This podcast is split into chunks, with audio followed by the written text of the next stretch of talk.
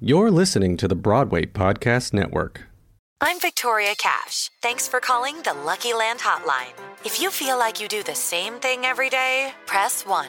If you're ready to have some serious fun for the chance to redeem some serious prizes, press 2. We heard you loud and clear. So go to LuckyLandSlots.com right now and play over 100 social casino-style games for free. Get lucky today at LuckyLandSlots.com. Available to players in the U.S., excluding Washington and Michigan. No purchase necessary. VGW Group. Void where prohibited by law. 18 plus. Terms and conditions apply.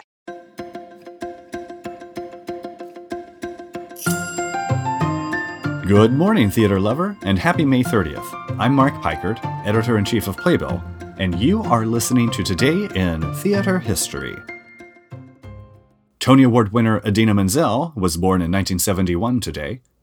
She originated the roles of Maureen in Rent, Elphaba in Wicked, and Elizabeth in If-Then, and provided the voice for Elsa in the Disney animated film Frozen and its sequel. John Malkovich directed a 1985 revival of George Bernard Shaw's Arms and the Man on Broadway at Circle in the Square.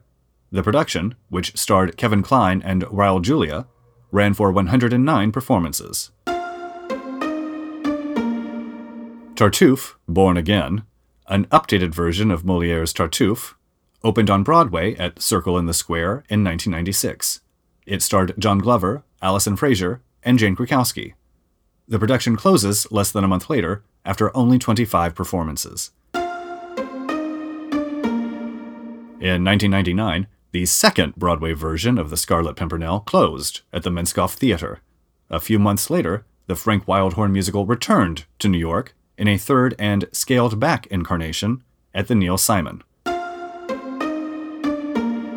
An off-Broadway revival of Bertolt Brecht's The Caucasian Chalk Circle, starring Christopher Lloyd and featuring music by Duncan Sheik, opened at Classic Stage Company in 2013.